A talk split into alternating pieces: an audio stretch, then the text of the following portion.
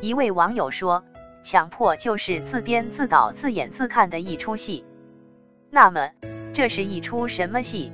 这出戏上演的目的是什么？演给谁看？现实没戏，找不到自己的位置和价值，所以才自编自导自演，让自己成为虚拟世界的主角。强迫症患者共同的特点是道理都懂，可就是做不到。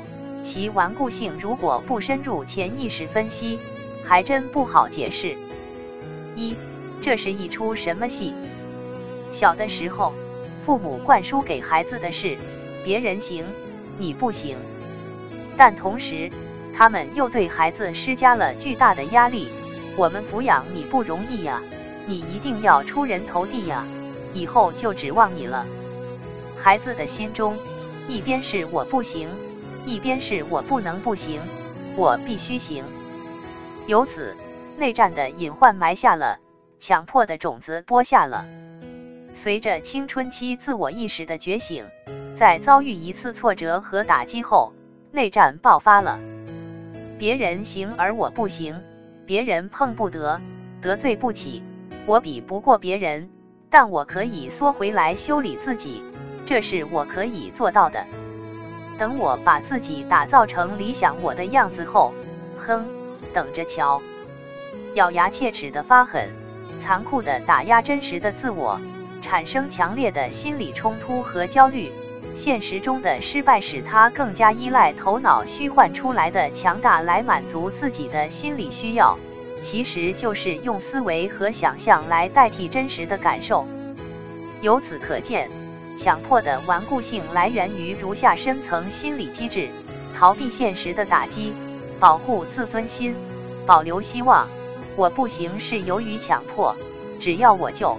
在这个思维模式中，强迫背上了黑锅，成了替罪羊。当这个最后的希望破灭的时候，强迫症就转换为抑郁症了。文，患者的症状就是一种表演。这一点确定无疑。当电视剧中出现一个凶狠残忍的角色或恐怖的画面时，谁会害怕？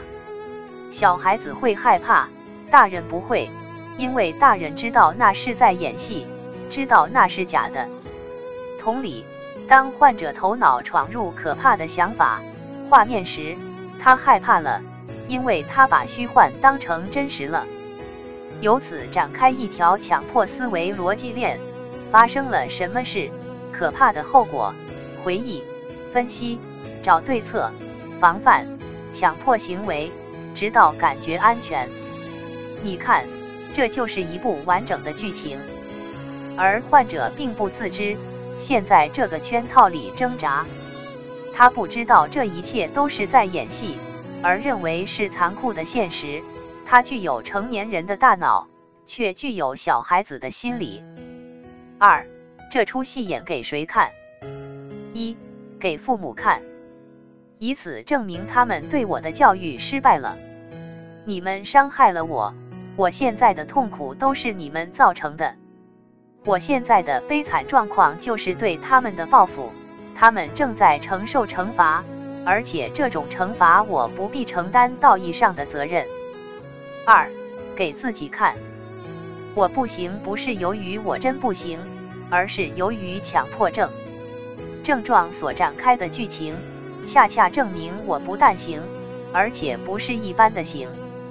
我能发现别人发现不了的问题，觉察到别人觉察不到的危险，而且能通过自己的思维解决问题，通过自己的行为避免危险的发生。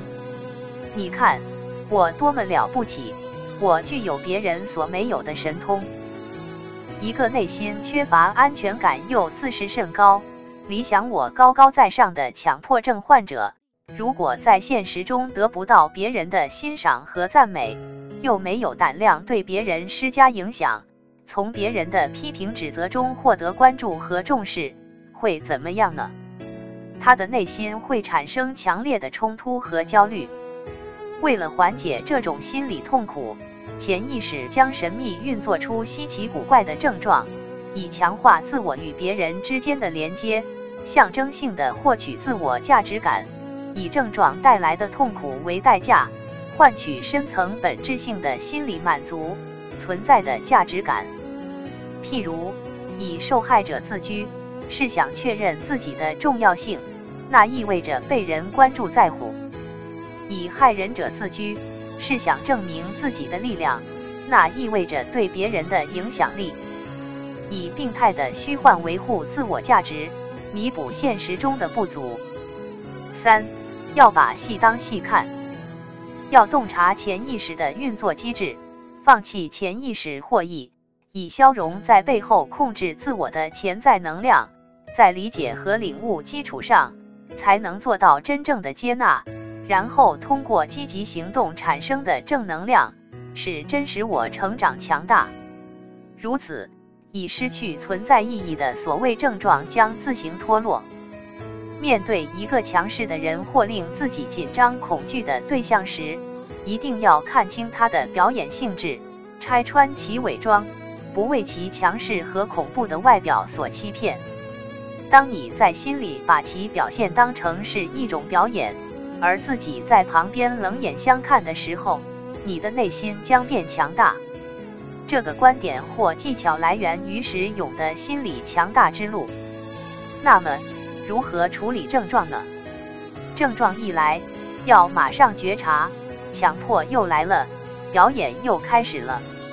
此时，首选的方法就是默念当下，果断切断逻辑链，克制强迫行为，带着焦虑去做事。如果强迫来势凶猛，恐惧强烈到受不了。那你就停下来陪他玩儿玩，分离内观，想象强迫的是另外一个人，你从中分离出来了。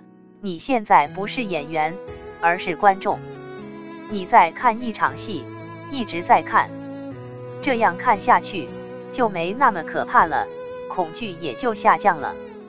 当恐惧或焦虑下降到一定程度，不要等到完全消失。就马上行动起来，不陪他玩儿了。当积极行动所带来的真实感受多起来的时候，换句话说，当你投入到生活这个大舞台，全情演出的时候，那个自编自导自演的强迫大戏就落幕了。